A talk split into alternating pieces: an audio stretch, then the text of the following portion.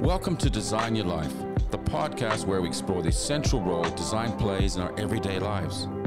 And how, if harnessed correctly, has the power to positively transform the way that we live, design better businesses, and sustainable solutions for the planet.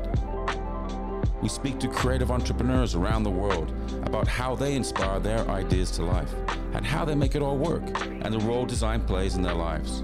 I'm your host, founder of Frost Collective, and author of Design Your Life, Vince Frost. Welcome to today's episode of Design Your Life, our first ever podcast. Today I'm joined by the legendary Canadian designer Bruce Mau. Bruce is a critically acclaimed designer and author of MC24, founder of Bruce Mau Studio, and co founder and CEO of Massive Change Network, alongside his wonderful life partner, Bisi Williams. Bruce and Bisi have been in Sydney for the past six weeks, working closely with the team at UNSW's Arts, Design, and Architecture faculty on his massive action showcase, tackling some of the world's most pressing problems. I've long admired Bruce's work and resonated with his similar journey growing up in Canada in the 60s to starting out our design careers at Pentagram London and our similar ethos on the power of design to create a better world. He's a subject of a documentary in his life, an approach to design called Mau, and has worked with legendary brands, cities, and countries all over the world, working with them on tackling thorny problems and transforming the way that they exist holistically.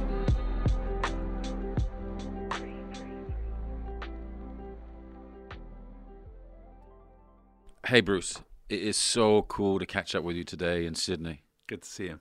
It's been wonderful to see you and to see the massive action workshop that you guys did in uh, UNSW here in Sydney. Mm-hmm. Spectacular. You talked me through uh, the exhibition, the process, uh, all the all the work that was done uh, over was a few a few weeks of work. Yeah, four weeks. Yeah. Wow.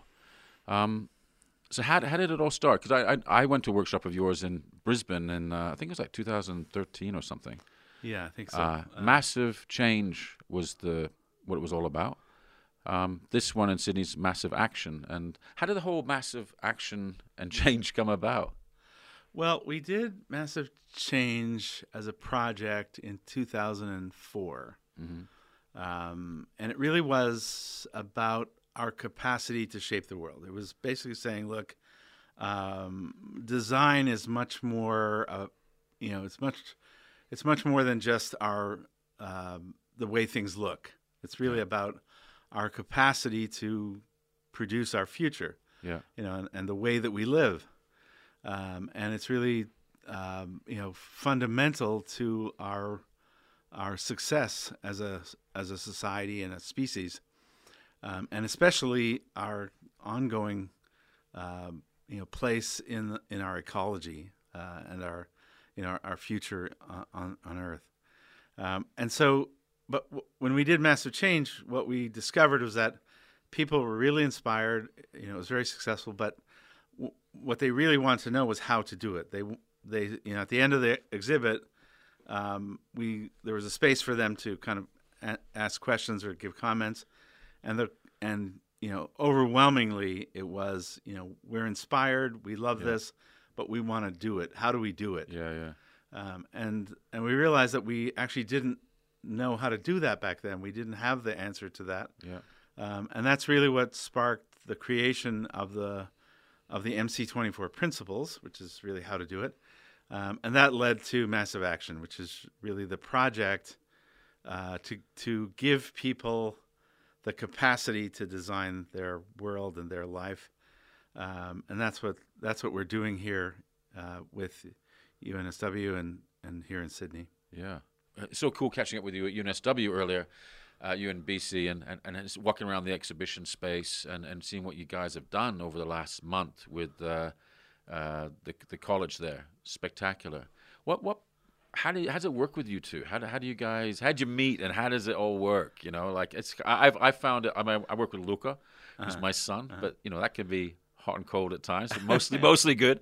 How's how do you guys make it all happen?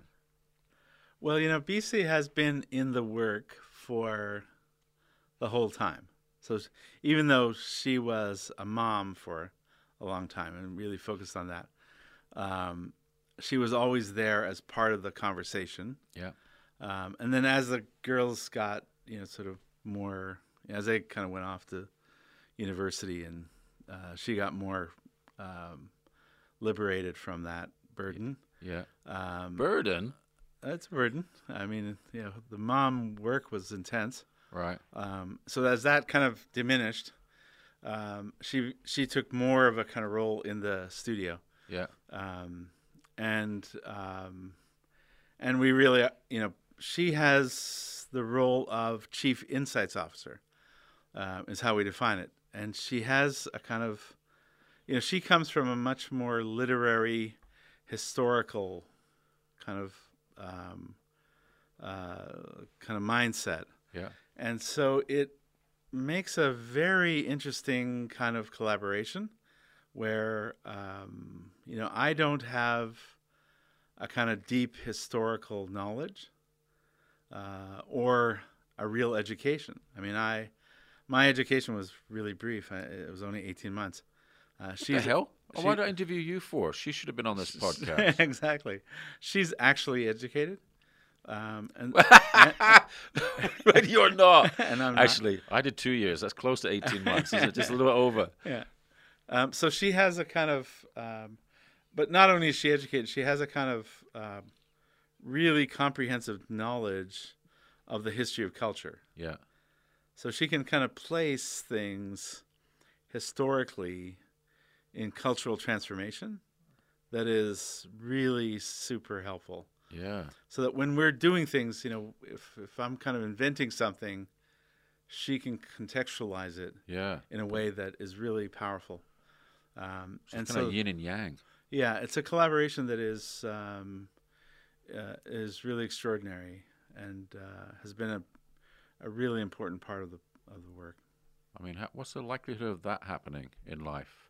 Did that happen by mis- Did that happen by chance, or did you go? You know what? I got to go out there and find someone really smart to make me look good because I'm a fraud. No,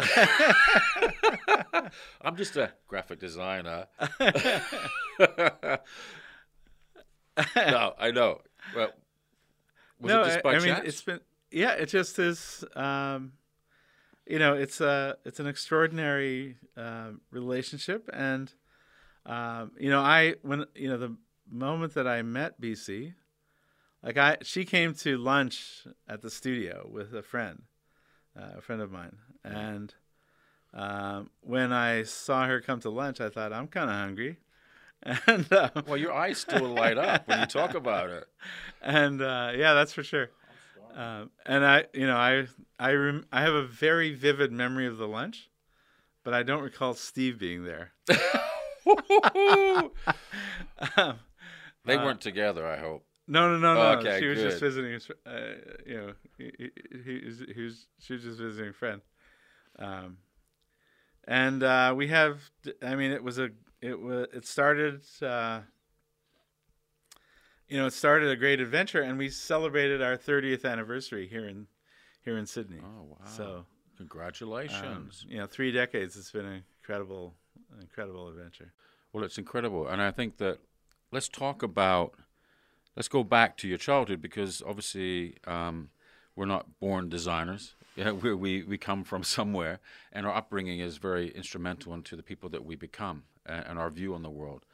Uh, we have very similar kind of backgrounds. I was brought up in Canada, you two, and uh, we went to Pentagram too at different times in London, and so it's really interesting. And also that just kind of this deep down desire that I want to help help people. I want to help individuals and organizations to be the best they can be. My whole business is about designing a better world.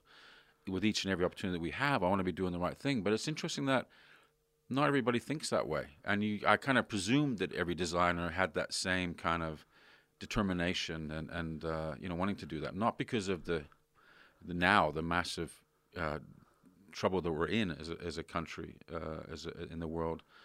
But let's just talk about yeah, what made you what you are today? Like, how did it all start? Well, I grew up in you know in a uh, on a farm outside of a mining town in northern Canada, and uh, you know there wasn't a lot of talk about design, No. as you can imagine. Yeah, Um, uh, you know, we lived. Um, you know, our house was on a rocky hill. uh, which meant that you couldn't get running water in the house uh, during the winter months. Wow. So my job as a young man was to go to the well uh, on my snowmobile during the winter and provide water to the house every day uh, before I went off to school. And um, and that experience, you know, when I you know as I grew up and I eventually went to college and uh, became a designer, um, I thought that those two worlds were kind of separate worlds. That my mm. life on the farm was my you know farm life, and my life in the city was my yeah. kind of urban life and design life, and that they were completely different worlds. And but the more I worked, and the more I got, especially the more I thought about um, uh, designing uh, in a bigger sense and massive change, uh, I realized that actually that experience of of providing water to the household uh, was some was an experience first of all that I share with about a billion people. Yeah. So about a billion people don't have access to water, um, and I I really understand what it takes to do that. You know, just the kind of physical work and the weight of the water, and you know, just how much it takes, uh, and what it means to have to do that every day. Um, and that kind of empathy, in in some ways, is at the core of design practice. Like what you're describing, caring about people, that's what design is about for me. Like the the core methodology of design is caring. Yeah. And it's why I think so many designers are involved in the big conversations of our time because yeah. if you care about the individual, the you know the user, we talk about you know user centered design. If you care about the individual, you can't have a healthy individual, a thriving individual in a toxic community. So you have to care about their context. If you care about their context, you can't have a thriving community in a toxic ecology. So mm. you have to care about their ecology. Yeah. And so all of a sudden you're actually thinking about the person in context of the ecology. And that takes us to what we call life centered design. Really thinking about designing for life and not just for the person. Yeah. And really shifting our whole kind of orientation uh, to caring for for for country, as you would say in Australia, yeah, yeah. but caring for life, uh, you know, as as as we say it. Um, and but I think that you're absolutely right that ultimately it's about caring. That's the real kind of methodology of design. Yeah, all the things that you kind of told: love, empathy, caring, looking out for each other. You know, the whole kind of philosophy of what goes around comes yeah. around. You know, give and take. Yeah. Doing good. Design become, is a yeah. It's become more and more of uh, people are kind of getting it more than ever before. It used to be seen as hokey. It used to be seen as yeah. alternative, yeah. and that's become the norm, right? Yeah, and, and design is how to operationalize that. Yeah. Right. Like design is a method. Yeah. Plan for caring. Yeah. You know, I mean, caring is a is an emotion. Yeah design is a method. So design takes that emotion and makes it a method and, and gives you a way to do it. And when you look at the outcomes, um, you know, I had to do a lecture on the Cooper Hewitt collection, the collection of the Smithsonian, on the mm-hmm. design collection. And I was trying to understand, you know, because they have in their collection, they have every conceivable kind of design object. And I was trying to understand you know, what is the commonality? What what what is, what do all these different things have in common? And I realized the common denominator is caring.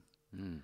That a great design thing, the the thing that separates it from other things, is that someone cared more, and they were able to kind of translate that caring into the into the object, into the yeah. system. Right. Interesting. Do you think that snowmobile that you rode was someone had the same kind of approach to design it, thinking I'm actually caring about this young kid, or uh, you design transport that works in that environment? I mean, all the if you think about the way that you live, you live a designed life. Hmm.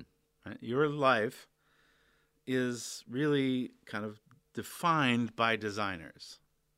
So, so the kind of experiences you have, you're inside of an, a designed environment. You're yeah. interacting with designed interfaces. You're working. You're, you're driving designed products through designed infrastructure. Uh, even your interaction with uh, with the natural world is often an interact a, a designed interface. Yeah. it's a, actually it's actually a designed. Like someone was telling me that they went to the to the Blue Mountains. A lot of it was inaccessible because the because of the mudslides and Yeah. and that the trails were off limits. So our designed interface was broken. Yeah. So we couldn't have our our natural experience Saved your life, but yeah. because uh, you know we because it had been uh, damaged. Overcautious, So probably. so we actually designed that interface, Yeah. um, and that's really um, so that means that we need to think about design in this kind of holistic way to say, Yeah. well, actually, since our life is designed, we can redesign it. Yeah. Right? Since it is designed, if we're not happy with the design, if we're not happy with the, especially the implications of the design, the uh, you know the the kind of unintended consequences, the environmental costs, we can redesign it. We can change it. Yeah, yeah, yeah. I, I, I, I, totally agree with you. And, and I mean, I mean, we're, we are, um, obviously, you know, I did a book called Design Your Life back in 2014, and this podcast is Design Life, and I passionately believe that us as human beings have the opportunity to design our lives, to actually design a better life for ourselves. Because unless we do that, unless we find the thing that makes us happy, gives us joy, gives us a purpose, um, you kind of like living day to day by by hope and chance. You know, you might not have connected with the thing that you love, and that's mm. so so important for all of us. And to have a life of purpose makes a massive difference. Mm. We're fortunate to have found that thing. Mm-hmm. Mm-hmm. Uh, so many people, you might have found that when you do mm-hmm. talks, people come up to me afterwards and say, "Hey, you know, you're lucky. You've got great work. You know, you do mm-hmm. great work, or you have great opportunities." I go, "It's not by chance that it happened. You know, it's not by magic that it happened. You too have uh-huh. the uh-huh. opportunity. What is it that people, in your experience, that people feel that they that they don't have that opportunity, or maybe they haven't found the thing that they love deeply? You know, the thing they connect with. It's a very interesting question, and one of the principles, one of the MC24 principles, is work on what you love, hmm. and that that was the it's the last principle in the book. It's um, for the longest time I wasn't confident that it should be a principle. Yeah, I, I thought, you know, maybe it's just too sentimental, and um, but in the end, I realized it's maybe the most important Yeah. principle of all yeah, because uh, it's the one that almost all students ask me about. They don't use the word love because it's too too uncool. yeah, Um, but what they want to know is how do I get from here to there? yeah, Like they can see that I have somehow figured out how to have a life of ideas and beauty and questions and you know kind of imagination. And they want to know that's the life that they want. They that's what they signed up for Yep. when they kind of went into design school or art school. Um, and that's what they're trying to get to um, and they want to know how to you know how to get there. And um, you know in in in that chapter you know, essentially what i outline is um, the idea that um, that you have to put out a pure signal. Because ultimately what you really have to do is figure out what your signal is. Yeah, like what is your message so that people can find you? Right so because you want to do something. You have a yeah. voice you have an idea you have a kind of sensibility a message uh, a kind of way of seeing things. You need to put that into the world in a pure enough way that across the world somewhere yeah, there's a person out there who's trying to do something yeah, and you're exactly the right person for them. Yeah, and they need to find you and you need to find them. And they'll only find you if you put out that pure signal and the more you compromise it working on things that don't have meaning working on things that are in some cases you know contradictory yeah. Um, Compromised.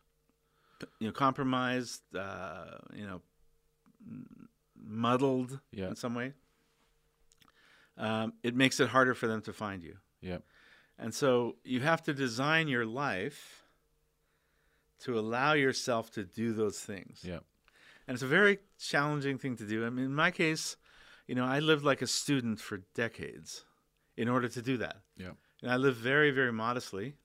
so that I could put out that pure signal. And and I designed ways of working with clients. You know, I had a client um, in Toronto that was a new new music concerts client. They had very little money. They needed posters. Yeah. I said, "Look, I'll do them. You can only say yes or no. You can't change anything Yeah. because you don't have enough money to change them. Yeah. Yeah. You're not paying enough. So if you if you say no, I'll do another one, and if you say no again, I'll do another one. Mm. I'll I'll do another one until you're happy, Yeah. until you say yes. Uh, but you can't tell me, you can't give me any advice. Yeah. You can't say make the type bigger, Yeah. change the color. You can't advise me in any way. You can just simply say yes or yeah. no. Yeah. And um, they said yes every time. And I did some of the best things I've ever done for them Wow. because I had the freedom to do it exactly the way I wanted to. Yeah.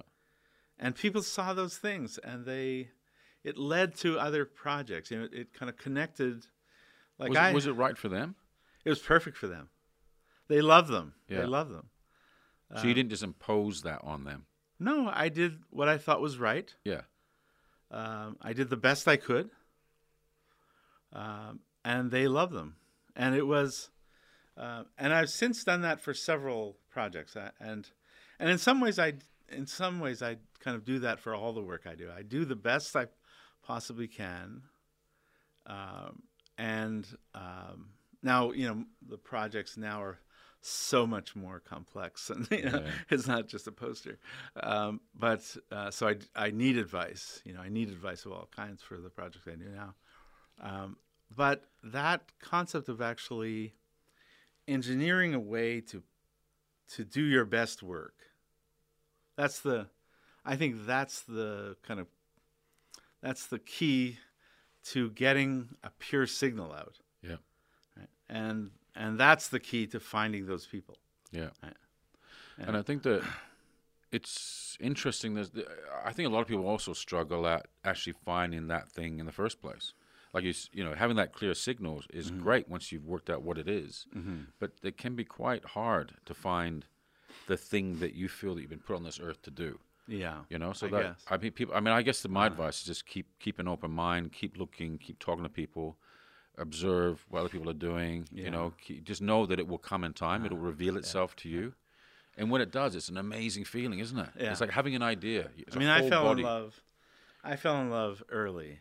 Like I was, when I started putting images and words together, I just was enthralled with the Yeah. magic of it. Yeah. And the idea of creating things was just so exciting that, you know, when you put two things together, you get a third um, and and that third is so unpredictable, Hmm. and it's so, you know, it's so creative and so uh, imaginative, Yeah.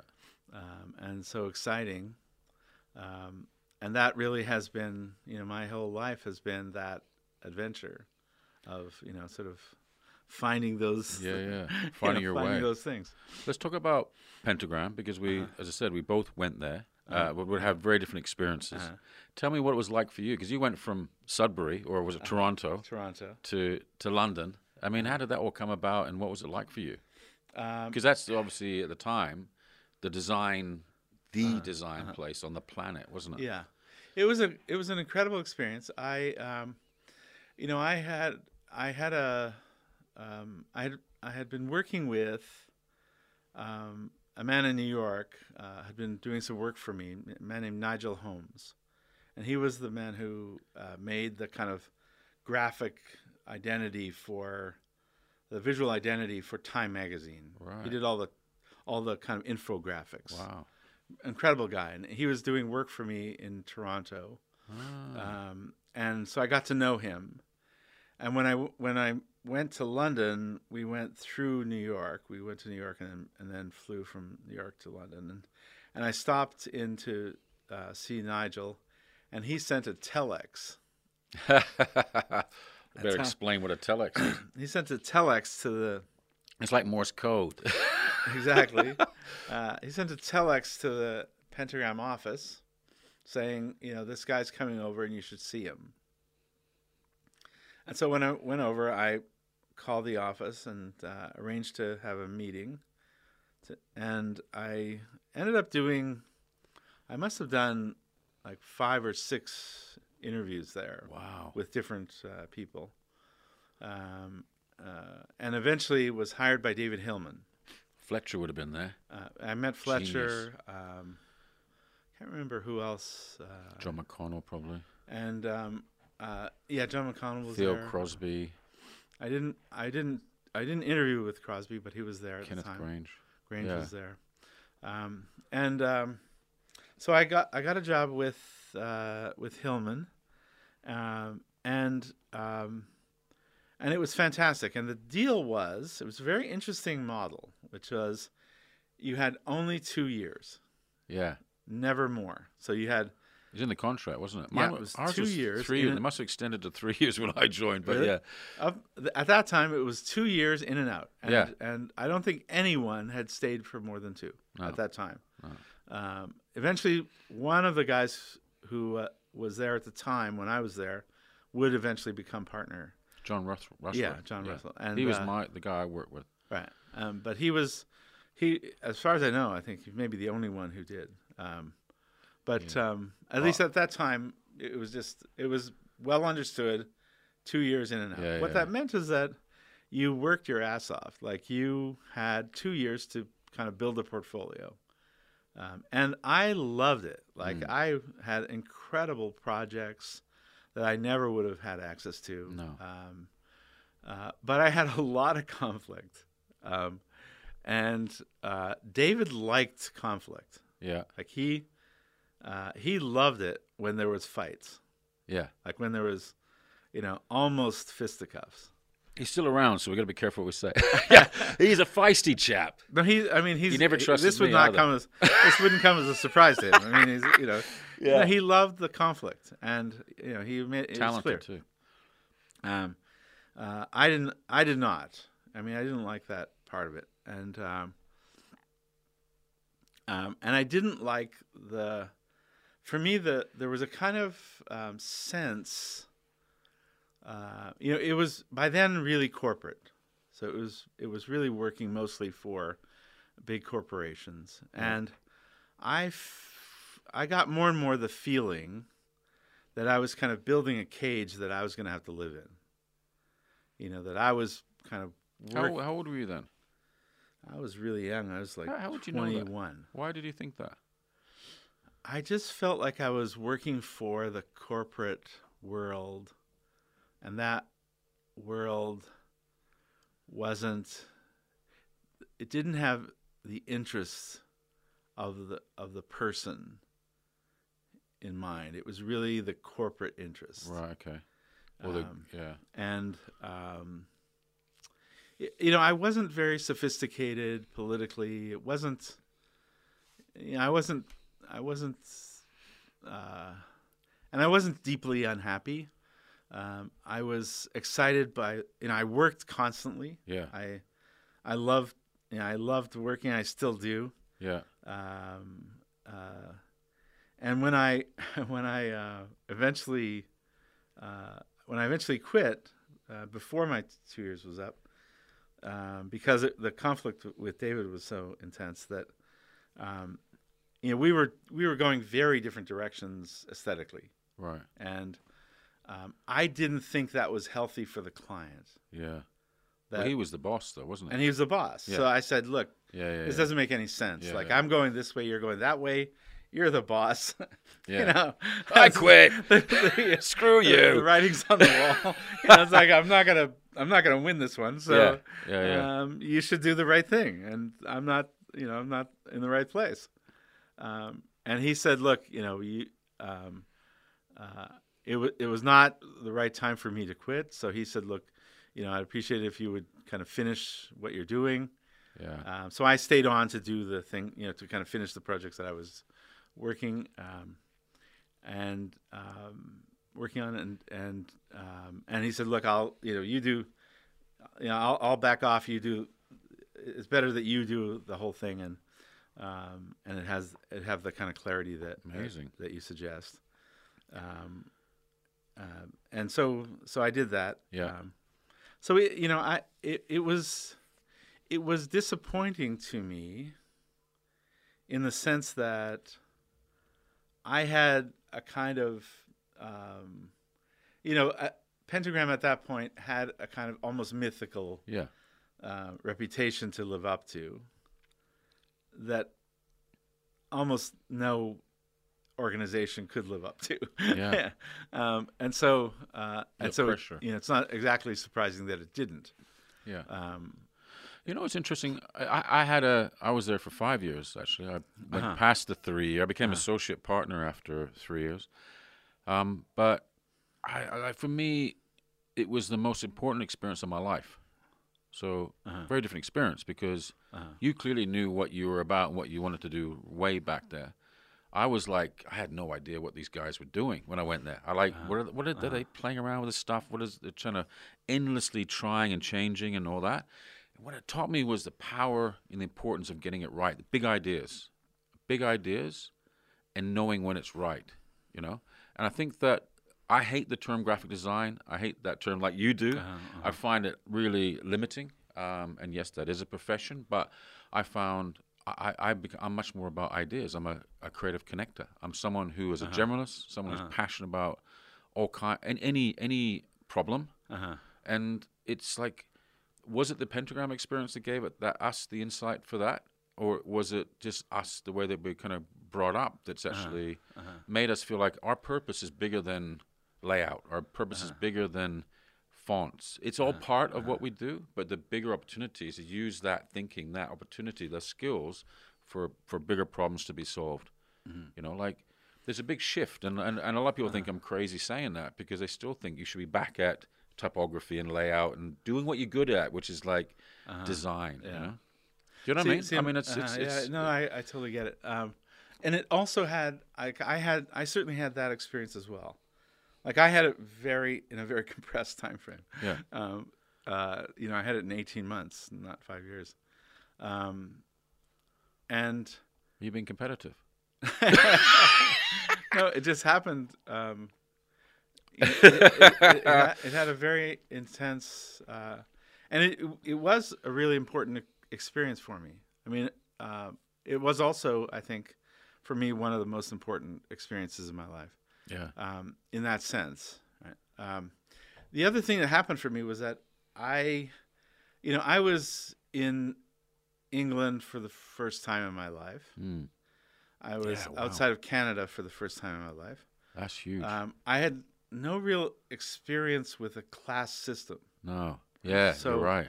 Um, so all of that was totally new to me, and um, I, you know, had no idea what was going on most of the time. That's when my Yeah. parents emigrated to Canada to get away from the class system. I mean, uh, I just didn't know what you know. I, I just didn't know what was happening you know, m- most of the time, um, and I met two extraordinary people who both worked at Pentagram. Um, one was an artist and one was a writer, and they were both uh, brilliant. They were both politically tuned in yeah, in a way that I wasn't. You know, I I really had you know practically no political kind yeah of young and naive. awareness. Um, I had never really seen the state exercise its muscle. Like in Canada, the state was so, um, you know, so kind of modest in its presence. Yeah, Like, uh, you know, with rare exception, it, it just didn't kind of assert itself, uh, especially uh, in my experience. yeah, it's a brilliant Like, uh, country. Um, and so, um, so, so coming to Europe and England, um, and kind of, you know, being exposed to it during the time, during that time, I mean, this is Thatcher time, Yeah, the war in the Falklands, yeah, uh, the miners, uh, you know, the, the kind of firing of the miners, the homelessness was just, the homelessness in London was off the charts. I mean, you literally couldn't Yeah. move. You had to walk over people. there was the Wapping strikes as well, wasn't there? The I mean, it was strikes- it was strikes. unbelievable, and um, and the clubs, you know, like Joy Division was Oh, yes. um, was it, you know the uh, Joy Big. Division was it was in the clubs, and yeah, that was the kind of scene, um, and so I got kind of introduced into a kind of political scene that was very much at odds with the corporate world. Yeah. Um, and that was part of that kind of awakening for me to, to kind of think, wow, this is you know what am I what am I doing here and what am I part of? So it was it that it was not aligned? Yeah, that, the kind of the real world. misalignment, you know, the, the kind of like what am I contributing to? Yeah. What am I working on? What am I what what is and for me it was a very simple equation. I love working. I'm going to put my waking hours into something. Yeah. What is it? Yeah. and I want to know what those things are. Um, and so, coming out of that experience, I started a company called Public Good. Mm. I mean, that's where, Back in Toronto. yeah, I went. So I went back, and with two partners, we created a, a little studio in Toronto called Public Good. And the idea was really the kind of opposite of what happened at Pentagram, which was to say, I only want to work on things that I think are moving the world in the right direction. Yeah. that are contributing to a, a, a positive world. Uh, and it wasn't more sophisticated than that. It was, you know, we want to do public good. Um, and I remember at the time it was so controversial. I mean, it completely caught us by surprise because we thought, uh, you know, how much simpler can it get? I mean, you know, we want to do public good. Uh, but designers that I knew told me to my face they thought I was insane. Yeah. They were like, "Who do you think you are Yeah. Yeah. that Yeah. you can only work on good projects?" Yeah.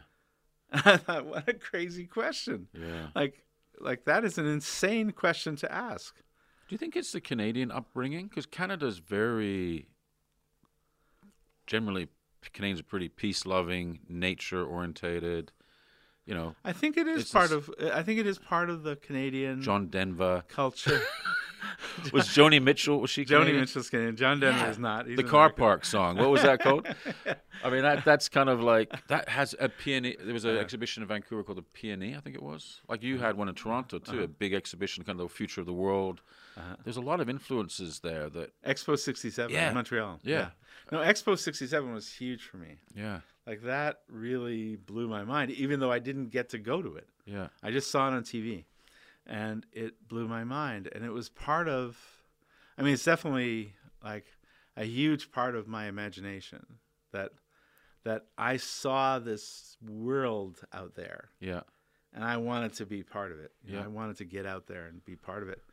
Um, but that idea of public good really came out of Pentagram, and it came out of my my experience with uh, with John and Herman at Pentagram. John was a writer. Hillman. Herman was an Oh, Herman. Oh, Herman. Yeah, yeah, yeah. Herman Lelie and, and John Ward. Right. Um, and John, um, John became the my collaborator and editor on MC24. Wow. Um, I worked with him like you know well, recently. 40 years later on uh, on MC24.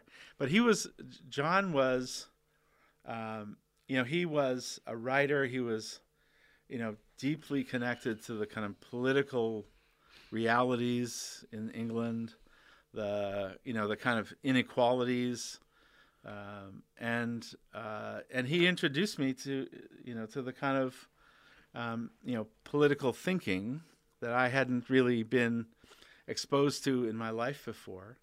And Herman was an artist, and Herman, um, you know, I thought Herman was the village idiot.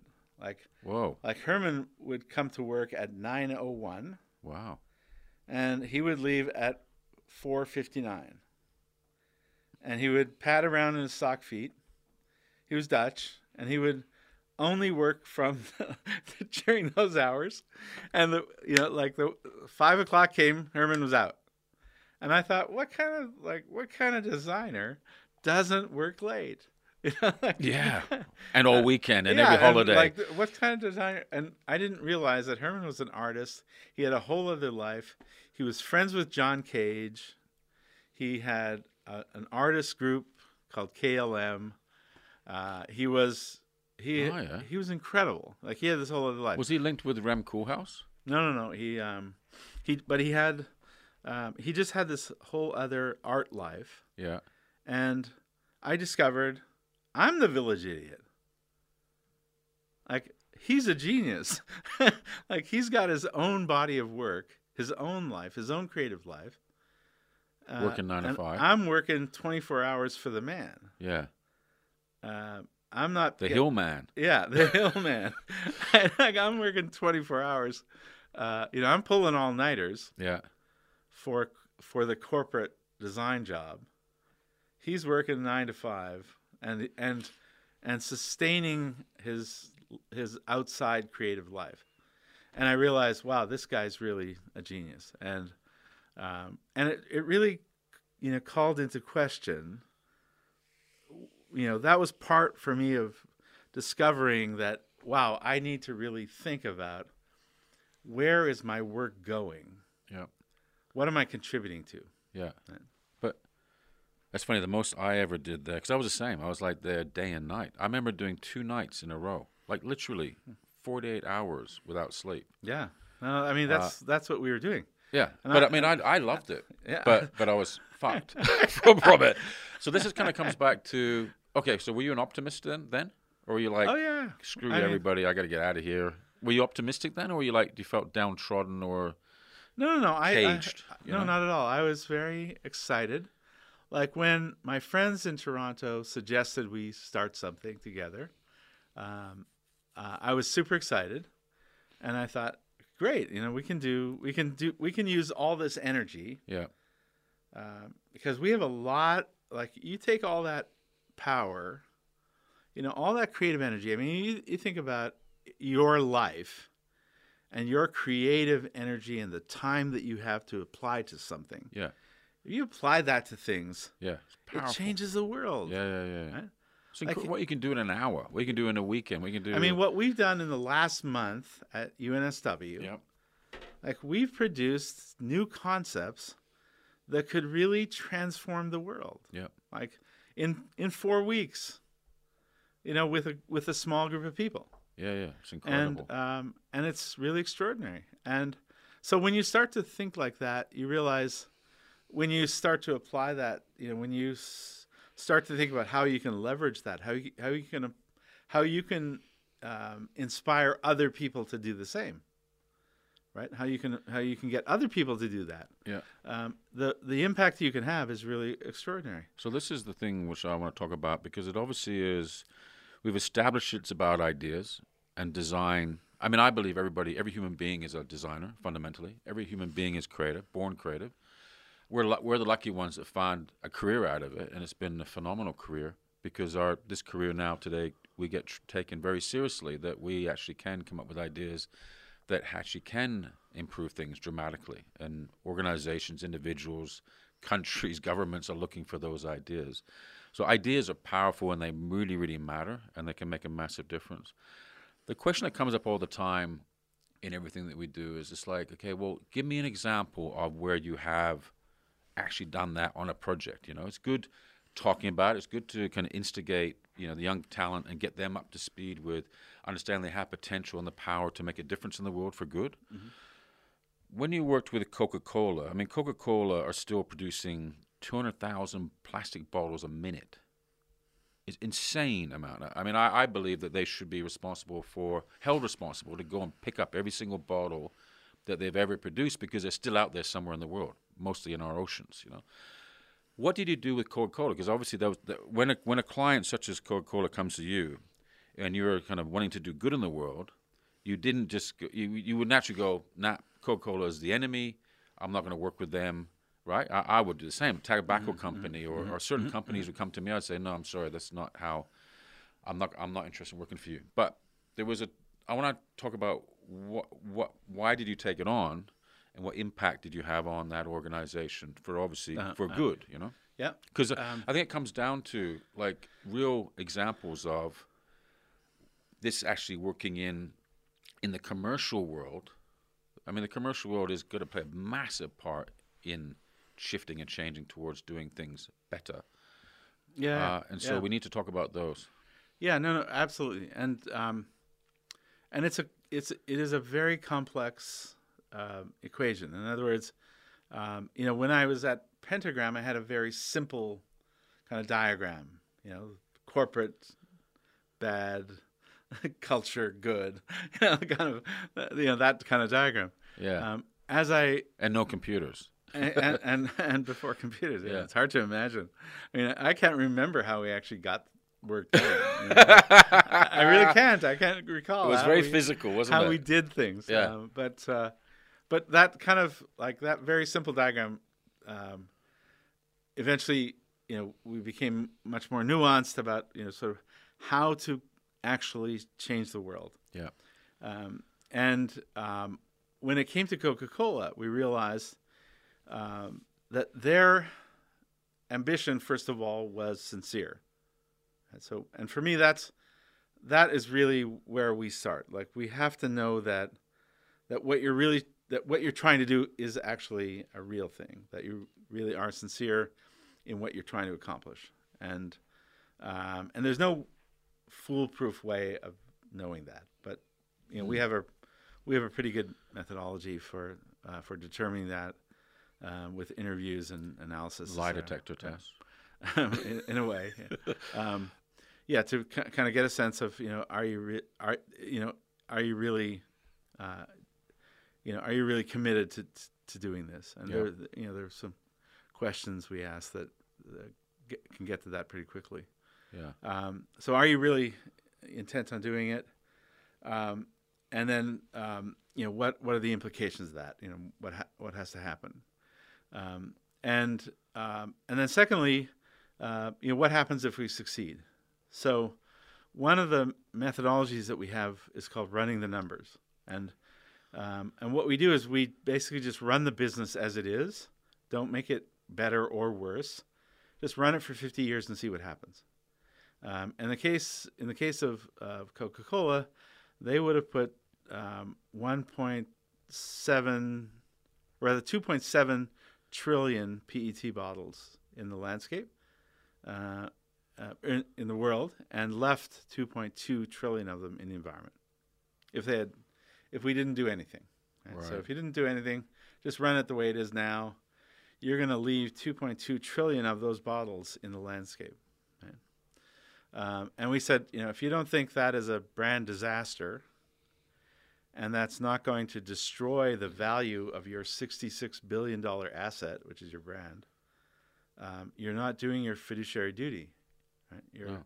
You have as as the as the custodians of the of the business, you have an you have an obligation to actually yeah. protect that brand, um, and you're not doing it uh, if you if you if you ignore that. Um, and um, and so for us, the real opportunity was to say, um, how do we change that? You're not going to change it overnight, and you have to remember that um, you know we think of Coca-Cola as a business, but it's not a business. It's actually an alliance of businesses. It's thousands of businesses around the world Yeah, yeah. uh, and with very little actual control.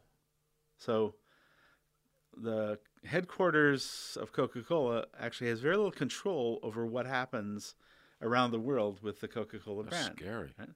Um, so each each of the Coca Cola companies around the world can can um, as long as you know like there are legal obligations, they have contracts, etc. They they can't break those rules, but um, but what they actually do is is really determined by each company, by each locale, um, and so our job really is is to inspire them, right? So we what we have to do uh, is to actually imagine a better world, show them that world, and show them the pathway to get there, Mhm.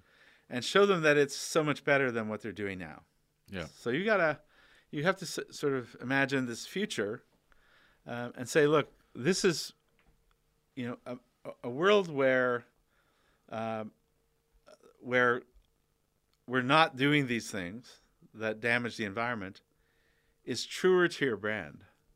It's really true to what Coca-Cola is all about. If you want to refresh the world, Mm. you wouldn't do those things. Teach the world to sing. Yeah, you would never do, you know, that brand would never do this. Um, we're doing this by accident because we didn't figure out, we didn't see it happening, and we didn't figure out how to stop it. So, so we have to first of all see it, and we have to stop it. We have to change it But how come they're still doing 20 200,000 bottles a minute? because they're they're because you have to you have to change those things. It means you have to actually develop new materials, which they have done. Yeah. So now they can actually uh, they can actually uh, recycle those bottles in perpetuity. Right. So when we when we uh, started, the PET bottle could not be used again. The material had a one-time yeah. use. Yeah. Right. The material they're now using can be can be made into bottles in perpetuity, Yeah. and it's actually being used for the whole industry. Yeah. Right. Well, made into clothing and things like that as well. Yeah, and so, um, so you, have to to think of it as, you know, you're not going to um, shut it off. You know, you can't turn it off and turn it on again in a different way.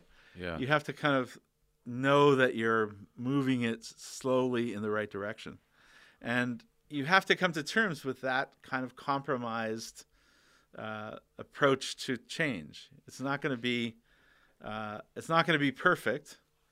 You're going to move it in the right direction, and um, Like, like California has banned the water bottle, for example. Like Yeah. the, the, the, or plastic bags as well. Like Yeah. I mean, uh, there's there is sudden change when people say, you know, enough is enough and no more. Yeah. We could stop this. Like, I don't. I kind of feel like they they should.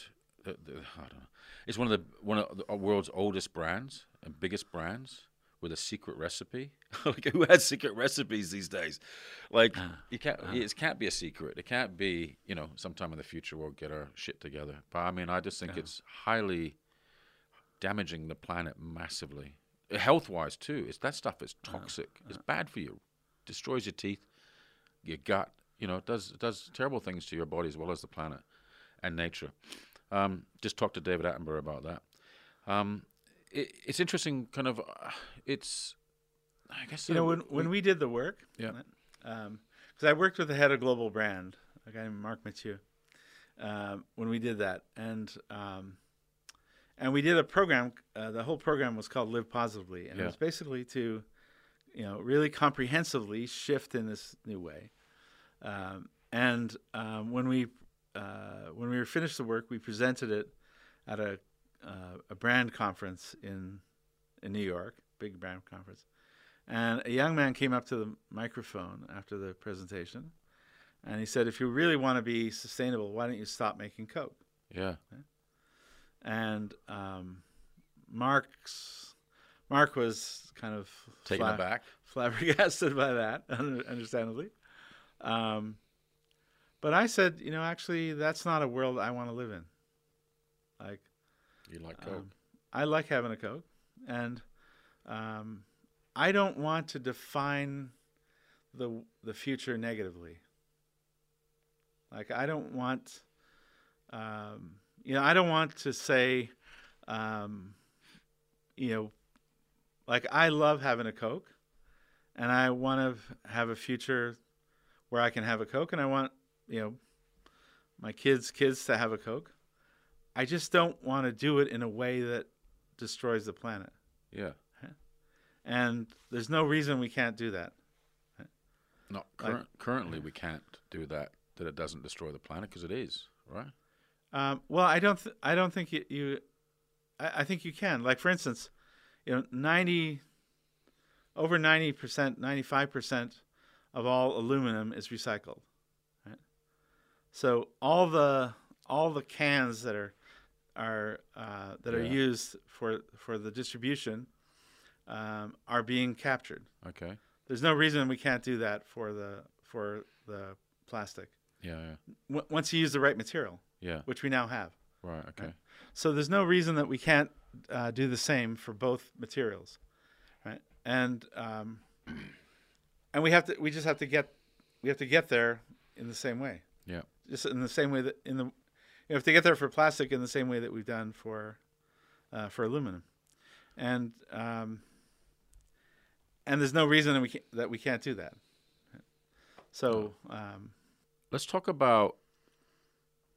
I think that what I discovered when uh, starting out in the early days as a designer Uh-huh. is that I could see. I couldn't see the future, Mm-hmm. but I could see the future of what I was working on. So in my mind, Uh-huh. I could see if someone came to me and they said, "Hey, I got this brief, I got this problem, I got this thing I need to do." Already, as they were talking, I would start to piece together ideas, connect what they were saying with how that might look Uh-huh. before it became, you know, before we physically started to kind of put it down on paper and sort of make it. Uh-huh. So human beings can, you know, it's like storytelling. you tell me a story, and in my mind, all these amazing pictures, I can see the story unfold in my imagination.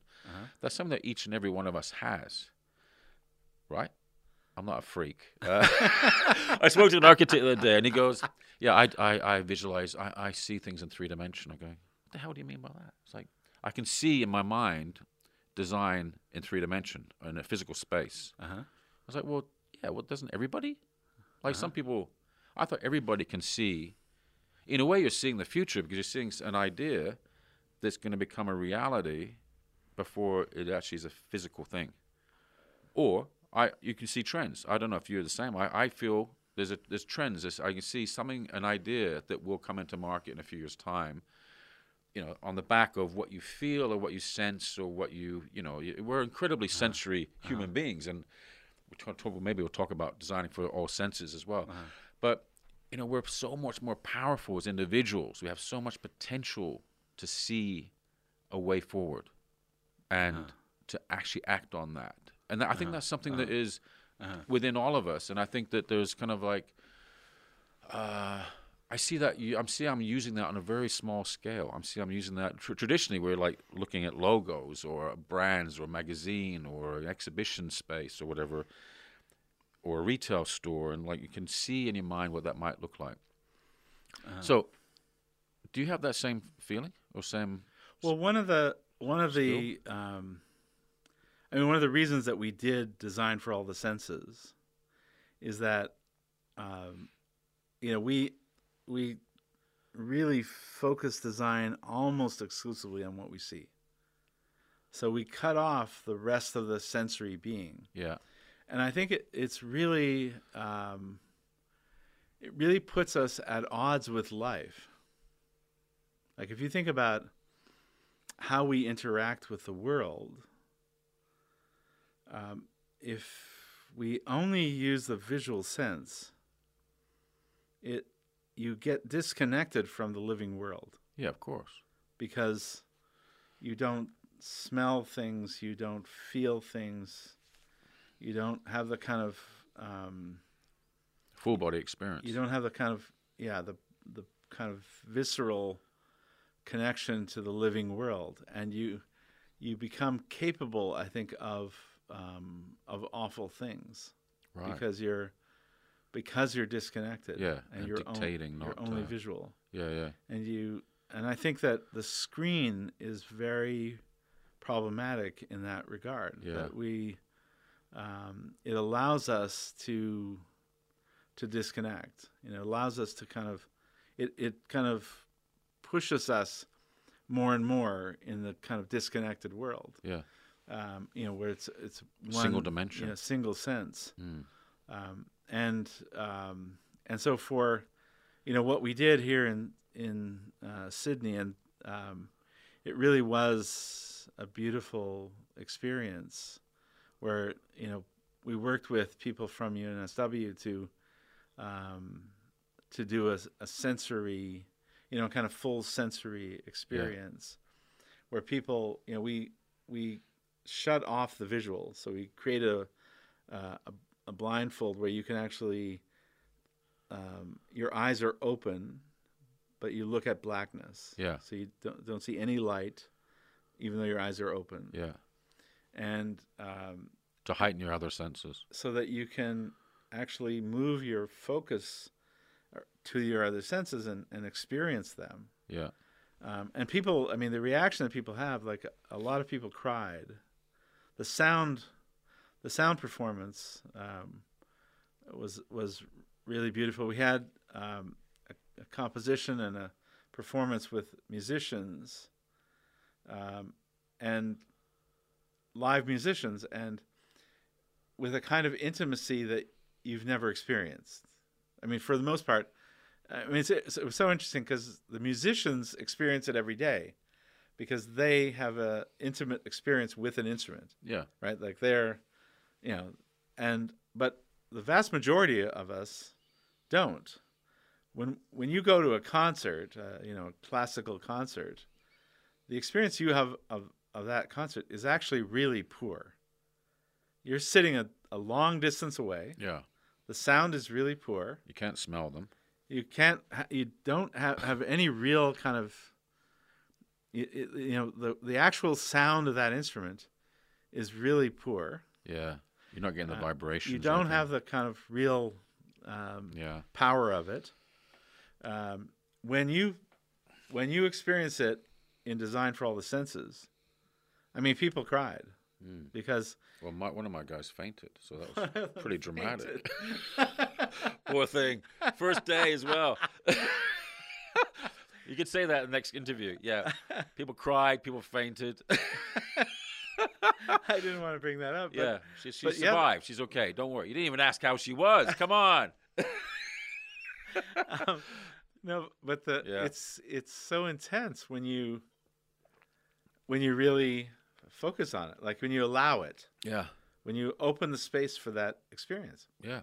Imagine what it's like to be blind or deaf Yeah. or both. Or Yeah. imagine a world like that. And so, um, and so, what we're really kind of proposing is to say, look, we need to actually make design a methodology of the senses.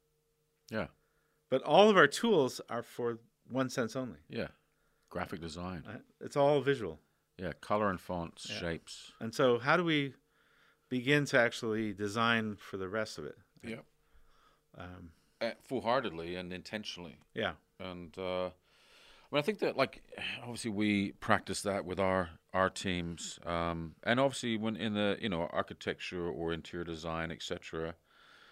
Um, naturally, is more so than our traditional graphic design.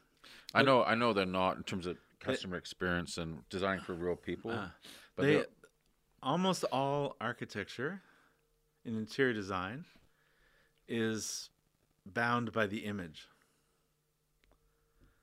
They render, it's all rendering. yeah, It's nothing to do with the sound, for instance. no, The the feeling, the you know, I mean you just don't it's not about the experience for the most part. And so it's really about, you know, like if you think about the you know, when if you're going to do life center design and put life at the center and really think about the experience and you know what it means to not put humans not you know not privilege humans over every other life form and not you know pass the cost onto somebody else of you know everything that you do um, it really is you know taking another Well, the incredible thing about design is it can always be better, can't it? I mean, every time you do a job, I don't know how many jobs you've done.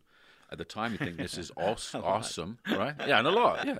Done shitloads, uh-huh, uh-huh. been prolific, but you uh-huh. kind of think this is it, this is ultimate solution, and then you're like a year down the track, you know, day down the track, you go, actually, I could have done, that could have been better, or you go back to a project, or you see things in the real world, and you go, you know what, that needs a redesign, and that happens all the time. You see more and more of that happening. have you been commissioned to redesign things that you've designed?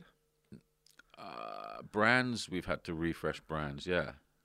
Because Uh, we've had that experience and you know the kind of unstated assumption when you start a project to re- redesign something Yeah, is the last guys weren't that bright yeah, yeah. like, Hang on minute, that was us. yeah, exactly Yeah. Oh, we didn't like, realize that. this time we're Yeah. going to get it right Yeah, Right. and when you when you're doing it to something that you designed you realize oh actually um, this is going to happen again and that's why one of the principles is design the platform for constant design yeah, that you are going to that, that these things are going to be continuously evolving yeah. right? so As the of world changes, to instead of thinking of it as trying to get it perfect and definitively right yeah, build a platform that's built to evolve, yeah. knowing that it needs to, and knowing that it's going to. Yeah. What are you doing now? Oh, What we're am I doing We're going to go have lunch in a minute. But what are you doing now? Generally, are you are you focusing on massive action? Massive globally? action is is uh, is a big focus right now. Um, yeah, I mean that's the you know that's what we're doing here in Sydney with Yeah. um, UNSW, um, and and we're kind of building a coalition around the world to to collaborate on that. And what is it that? I mean, this is a question I constantly ask. I mean, I'm 58 next month, you know, uh, so I'm getting kind of old. And, and I and I realized when I turned 50, and I've said this many times on my podcast, uh, when I turned 50, I really got, holy crap, I'm well over halfway, I think. Um, and you know, when I was younger, those early days back at Pentagram, the whole, whole life ahead of you, thinking about you have forever to sort shit out, your life and you know doing projects. Now you feel like you ha- I feel like I have a, a certain period of time. I don't know how long it is, but it's shorter than it was before. Uh, I know a hell of a lot more, but I don't know. I still feel a lot more to learn. It's like uh, I presume you're in a similar situation. We go, where do I put my energy today? You know, where do I put my energy as a human being into doing good, doing the right thing, using all that I know and I'm capable of, or my team and the people around me to instigate, to put put, put other my my energy and my focus and people around me to doing good things. Do you feel the same way? I presume you do, right? Yes. I mean, for me, the uh, life-centered design is really critical. Like to change from a human-centered focus. Mhm. Um, you know, um, it's not about us. Right? Like we have to change our Yeah, understanding of where we are in the universe. yeah, And you know, Copernicus happened hundreds of years ago. Right? He showed us that it's not about us yeah, right? The, the the universe does not revolve around us, but we've been trying to prove him wrong ever since. Mm. And human-centered design is another example of that. And you know, we've been working with um, a school in northern Canada called the McEwen School. It's a new architecture school, and I'm on the board of the school. I've been on the board for several years now, so six, seven years, and um, and it's a tricultural project with French, English, and Indigenous leaders. cool. And so I've been going up there and learning from these guys. yeah, And what I discover is that their cosmology is completely different. They don't put humans at the center, they put life at the center. yeah, So they think, they actually said, you know, one of the guys said to me, we think we're related to the rocks and the grasses. yeah, And, um, you know, we did a project in Panama uh, with Frank Gehry, new Museum of Biodiversity, and we had this incredible experience. We went into the jungle with E.O. Wilson, who's probably the greatest life scientist of the last wow, half century. And, um, and Wilson said, uh, there's only one thing on the planet, and that's life. And life Wow. has an experiment in form, and we're one of those forms. wow, That's all. yeah, And he said, um, rock is slow life, and life is fast rock. So you are you are rock animated with electricity, right, and when we turn the electricity off, you go back to rock. yeah, So here you have the life, you know, the preeminent life scientist telling us the same thing that our indigenous leaders are telling us yeah. that we are related to the rocks and And the, the, grasses. and the same here with the Aboriginal And the uh, same elders as well, saying the caring for country is telling us the same thing Yeah. that that we are related to the rocks and the grasses so so we have to to understand our place in the universe differently and we have to design with life at the center But that comes from being having a sense of responsibility that that needs to happen, right? we have to change almost everything we do Yeah. so um, it gives us a completely different kind of outlook on um, you know and it, it, it changes so you know the way that we are you know like what we've been doing at unsw the way that we're you know talking about massive action is to say we have to you know when it comes to the the natural world to the wild we have to to preserve protect and design the living world. So Yeah. it's not just it's not enough just to protect it. We have to actually pr- to design and expand it. We have to actually take responsibility for it so that's on one side and then the other we have to actually redesign everything we do to be compatible with life Yes. so every almost everything we do is not No. um, so we have to change almost everything Yeah. and then finally, the, the kind of foundational piece is to empower people with the capacity of design, to give, uh, you know, we're, we're, our, our project with uh, UNSW is to, is to imagine uh, empowering 100 million designers. Mm. Like imagine giving 100 million people the capacity to be designers. Yeah. We have no idea how to do that, you know, how we're going to accomplish that. Yeah. But that's really the, the kind of ambition of Massive Action to say um, we need to give people that empowerment, that uh, capacity to design their own life Yeah. and the world around them. I totally agree. I mean, I, I think that obviously the important thing is to is people to understand the potential of designing their own life and it not being seen as egotistic thing to do. You know that actually they have to be the best they can be, healthy, etc., to enable them to tackle doing Yeah. these tasks. You know. Earlier, you mentioned accidental, right? That it's not accidental, and and for me, that's that's the kind of bifurcation. It's either accidental or by design. Yeah. Like you either allow for random events Yeah. or you Fate. choose design. Like you design outcomes. Yeah. And the moment that you want specific outcomes in your life, you're a designer. Yeah. You got to be determined. You got to be clear about the deadline, what you want to achieve. Yeah, whatever it is, there. like whether it's a birthday party, you know, like whatever the outcome is, the moment you have a specific outcome, you're a designer. Exactly. That's exactly what. Um, that's why I did the book Design Your Life because I realized that I could take, you know, the design principles I learned in working on projects for clients that have a deadline, that have certain, have a brief, etc. We take those very seriously every time, but we don't tend to take our life as seriously as that. Yeah, yeah. We put all of our heart and energy into uh, pleasing others, etc., giving out, and it's not until you hit a wall a few times that you realize you can't keep doing it. You've got to change. You got to adjust. You got to, you know, Yeah. uh, design your life. Yeah. Have you designed your life, Bruce C? Um, to some degree, you know, uh, it keeps getting away on me. I have to keep redesigning it. Yeah. Well, that's the beauty of life, isn't it? yeah, It's it's that constant uh, adjustment, constant challenge. Learning is the kind of key thing to it all, and and all the people you meet through life is amazing. Life is phenomenal, isn't it? yeah. Well, thank you so much, Bruce, for uh, coming together to have a chat today. All right. Thank you. Thank you for tuning in to today's episode of Design Your Life with the legendary Canadian designer Bruce Mau. Stay tuned for future podcasts, and thank you for the University of New South Wales for helping reconnect Bruce and I in Sydney, Australia. Thanks for listening to this episode of Design Your Life.